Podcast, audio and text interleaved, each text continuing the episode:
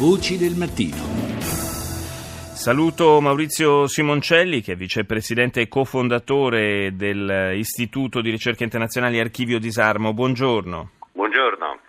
Alle Nazioni Unite eh, ha preso corpo eh, una iniziativa eh, che eh, avrebbe voluto rimettere in discussione la, eh, non la proliferazione nucleare, ma addirittura il, l'esistenza stessa delle armi nucleari sul pianeta, una, al momento attuale almeno una magnifica utopia, possiamo definirla, tant'è vero che molti paesi e, e non soltanto quelli che già eh, sono, dispongono dell'arma eh, nucleare eh, hanno rifiutato di partecipare a questa iniziativa, però resta il suo eh, valore eh, dal punto di vista ideale, diciamo, no? della, della, tensione verso eh, un progressivo disarmo nucleare del quale peraltro anche sulla base delle ultime dichiarazioni fatte dal presidente americano Trump non si vede un orizzonte prossimo.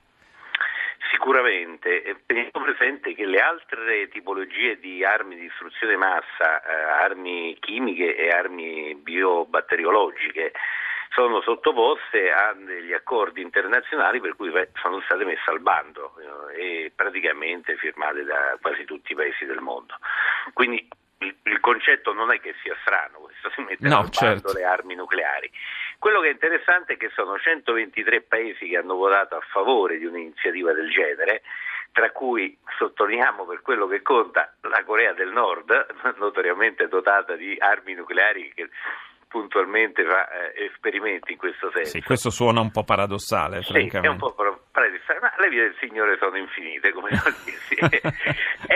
anche, che... anche, quelle del, del leader nordcoreano, sì, probabilmente. Sicuramente, sicuramente. Quello che è interessante è che eh, oltre quelli i 38 che hanno votato contro, eh, in primo luogo ricordiamo Stati Uniti e, eh, e, Russia che sono i detentori del 90% sì. dell'arsenale nucleare, altri paesi detentori di armi nucleari come la Cina, l'India e il Pakistan si sono astenuti, quindi le posizioni dire, eh, del club nucleare eh, sono abbastanza variegate. Certamente i due paesi maggiori rimangono contrari, però certamente una iniziativa del genere non, non avrà probabil, probabilissimamente, non avrà effetti immediati, non ha, porterà a un disarmo mh, mm, istantaneo, le posizioni della nuova amministrazione statunitense le abbiamo viste, però certamente è un segnale politico che mm, vuol dire a questi paesi, a questo club, eh, muovetevi a ridurre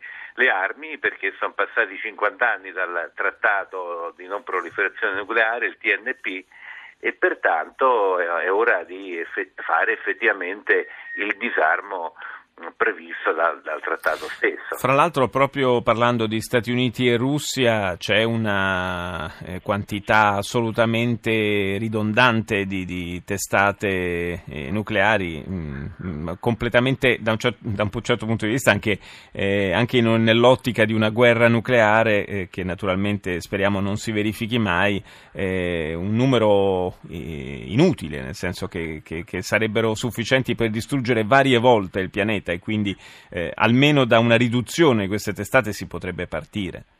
Sicuramente, noi parliamo tra Russia e Stati Uniti hanno più o meno la stessa quantità, sì. eh, per un totale di 14.000 testate nucleari all'incirca, per cui 14.000 testate nucleari che non dimentichiamo, le, le bombe nucleari servono per colpire eh, prevalentemente le città, non è che io per buttare giù un ponte o, o colpire un, una fabbrica uso una bomba nucleare ovviamente. E quindi eh, stiamo parlando di obiettivi urbani quindi 14.000 città nel mondo so, vuol dire distruggere il nostro pianeta, ma eh, istituzioni eh, affidabili a livello internazionale come la Croce Rossa internazionale, la Mezzaluna Rossa internazionale hanno pubblicato anni fa un documento in cui dicevano chiaramente che una guerra termonucleare non può essere vinta da nessuno perché gli effetti sono talmente catastrofici anche per colui che, tra virgolette, prevalesse sull'altro.